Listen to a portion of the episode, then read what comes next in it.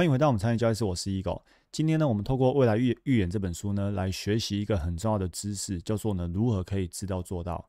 比如说呢，今天呢该停损，很多人会砍不下去，知道做不到；或者是不该卖，要获利续报的，他却早早把它卖掉了。好，该续报却把它砍掉了，知道做不到。那我们今天透过《未来预言》这本书呢，在从脑科学跟心理学的角度呢，同时间去了解说，我们该如何让自己呢可以知道做到。那这个地方呢，我们复习一下前一集的内容。他提到说，我们必须改变什么？我们必须先改变一个想法，然后呢，再得到一个感受，然后呢，真的去做一些事情，进而呢，因为你做的事情拥有了全新的体验，然后呢，慢慢的让它成为一个潜意识心，于是呢，就可以身心合一。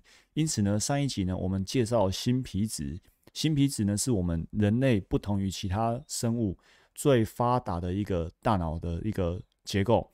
然后呢，它可以让我们呢去从无到有，去想象出、去创造出一些想法或者一些主意，哦，或一些体验。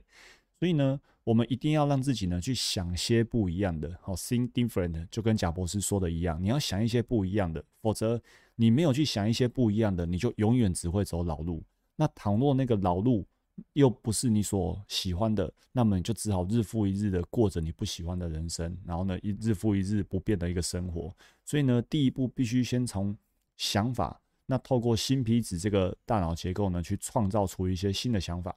好，那今天呢，我们来学习第二个呢，叫做大脑边缘系统。他说呢，除了人类、海豚跟高等灵长类之外呢，其他哺乳类动物大脑中最高度发展的就是边缘系统，我们又称它为化学脑或情绪脑。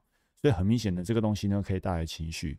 他说呢，他说，当我们处于全新的体验当中，那么我们的感官呢，就会发送与外在世界呢相应的大脑大量讯息到新皮质，而新皮质的神经网络呢，就会组织起来来反映那个事件。因此呢，经验比知识呢更能充实大脑。就说你感受到什么，会回馈给大脑，大脑呢得到什么，又会回馈给你的那些感官哦，所以它会形成一个循环。那它的顺序这样：你的神经网络被启动了，于是呢，你会制造化学物质，化学物质呢会用来反映你的感官所体验到的情绪。那因为你你的感官体验到了，感官呢又会回头跟大脑发送信号，情绪呢再回头号令基因跟化学物质，所以呢，你所体验到的、你所学到的就会开始具体化，然后边缘系统就在这里作用了。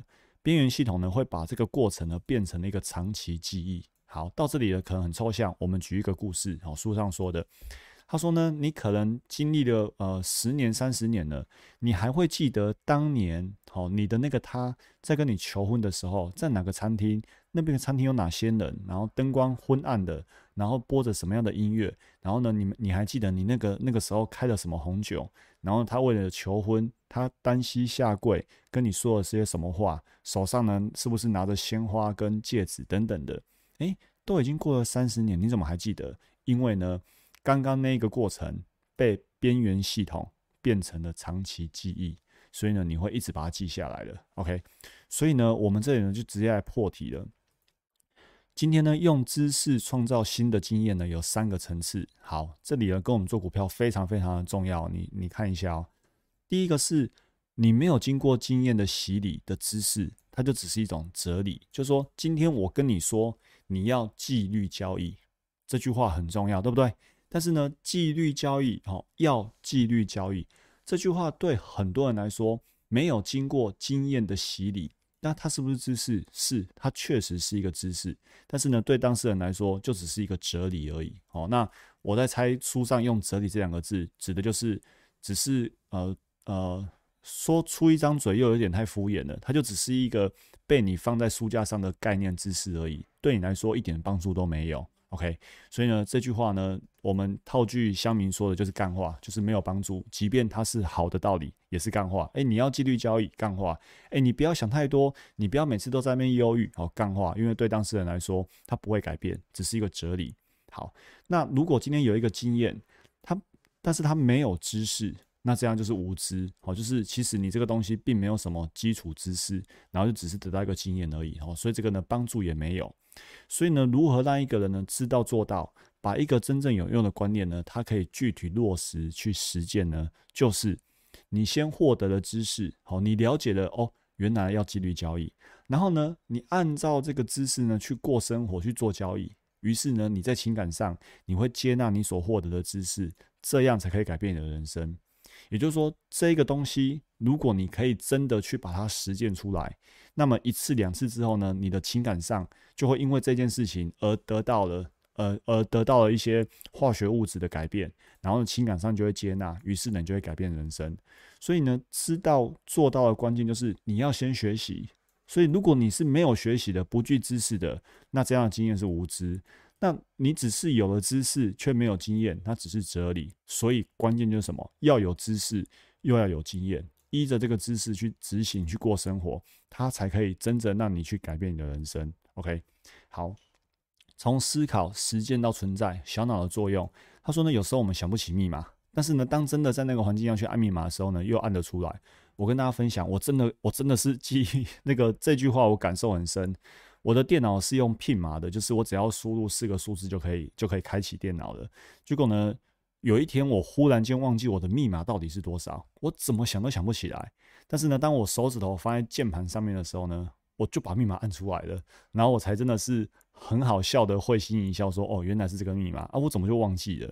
所以呢，这句话呢，真的是我深有同感哦，想不起密码，但是呢，手放在手指头上面，哎，就按出来了，就按出密码了。好，那作者说呢，这是因为呢，这是一种存在的状态，小脑的存在的状态，也就是呢潜意识的所在地。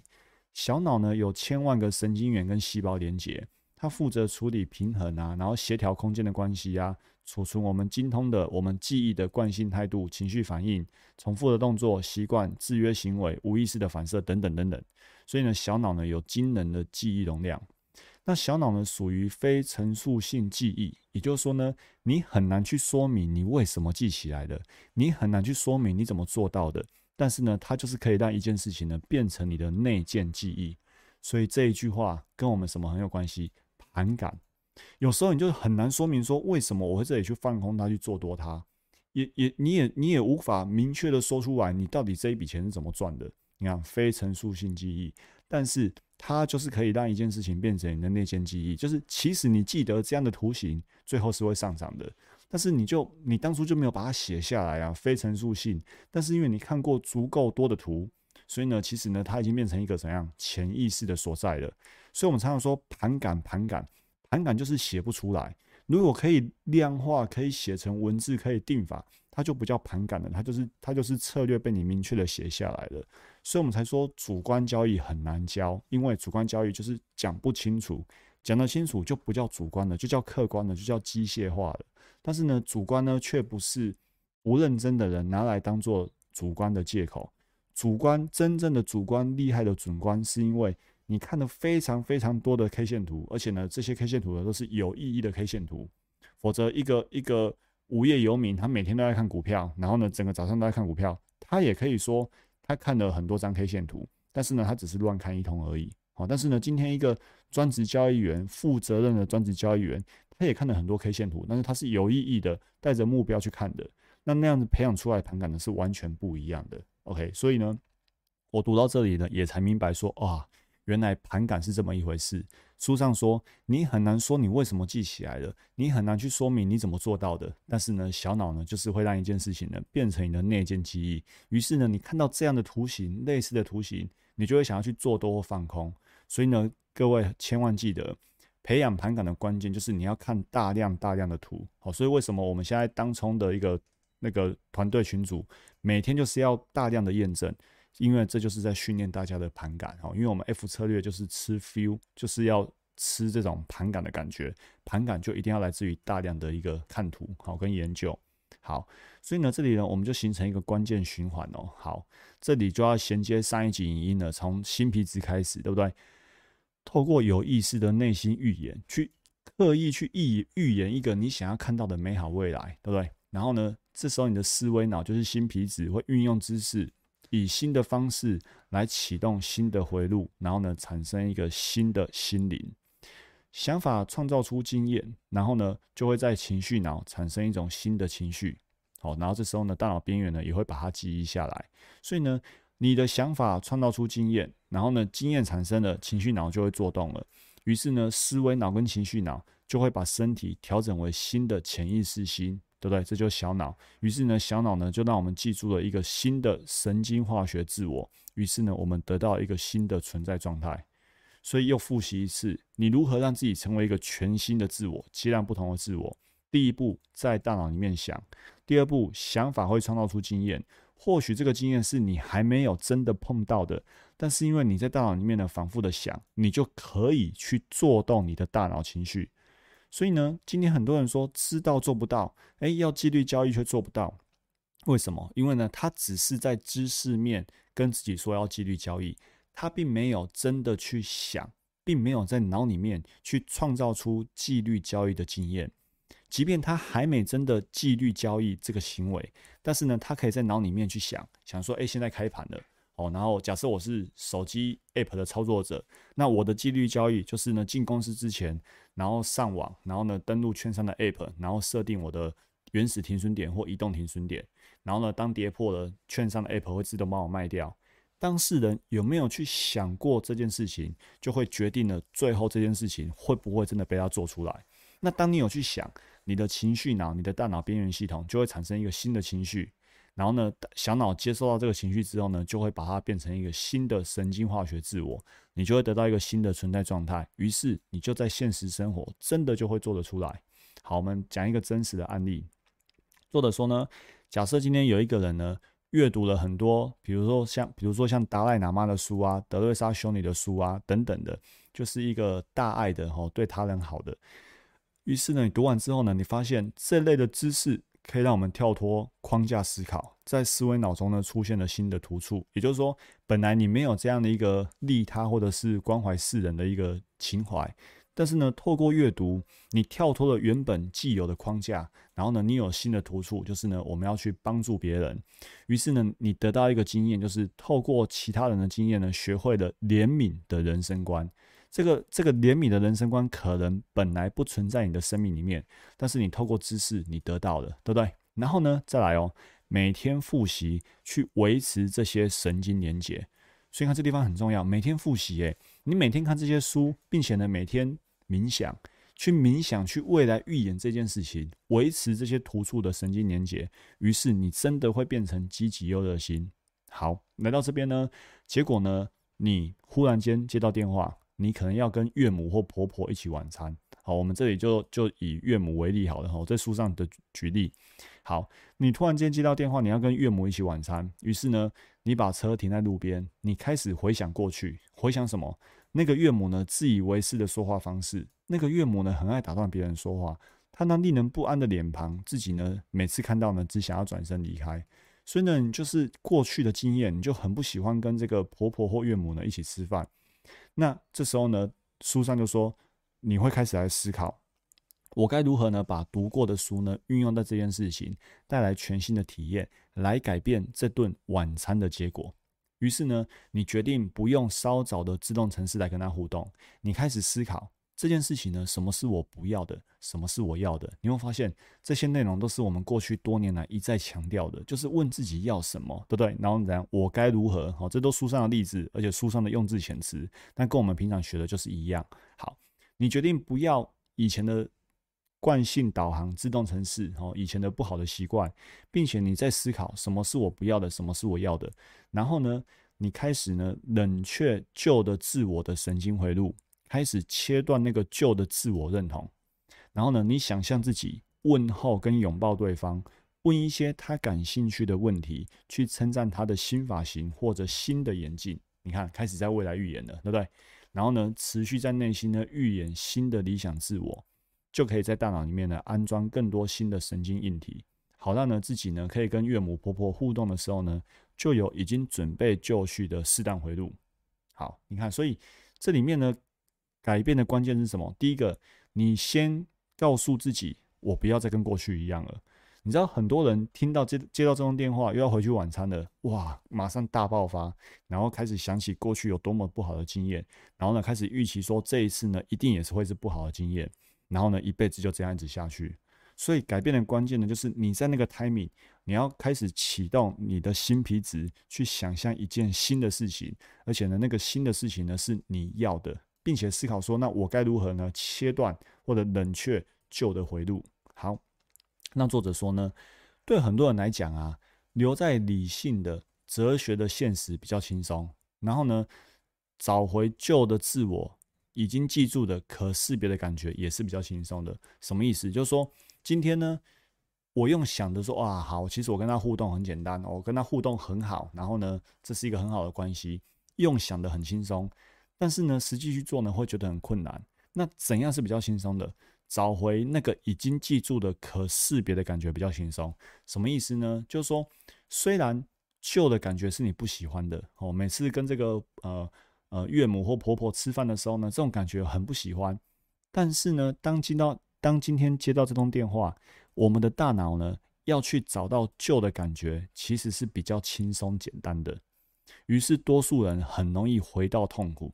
即便这件事情你不喜欢，比如说今天呢，他又抱怨了，然后呢，甚至呢抱怨主管，抱怨到后来又哭得稀里哗啦的，你看得出来这个人很难过，但是你会很纳闷，为什么这个人明明很难过，却又很喜欢抱怨，三两天就开始抱怨一次，三两天就崩溃一次，或者有些人就是明明很不喜欢这样的事情，但是你总觉得他为什么每天都在练这件事情？他明明越练越痛苦，然后越练的情绪越激昂，然后越沮丧。但是呢，他却很喜欢讲这件事情，你会觉得这没有道理呀？明明就是他不喜欢的，他应该减少讲才对啊！这就是大脑的特色，因为找回旧的感觉比较轻松，比较简单，要去创造新的、全新的，你要他去冥想，去创造一个全新的自我是比较困难的。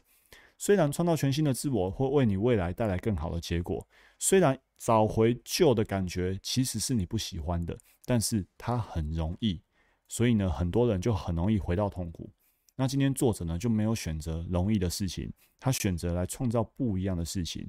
所以呢，作者说，倘若你放弃旧的思考方式，你中断习惯性的情绪反应，你放弃潜意识的行为，去规划及预言一种新的存在方式，会把你自己放进你学到的知识方程式里面，开始打造出一个新的心灵。所谓知识方程式，就是我们刚才说的，你先去想。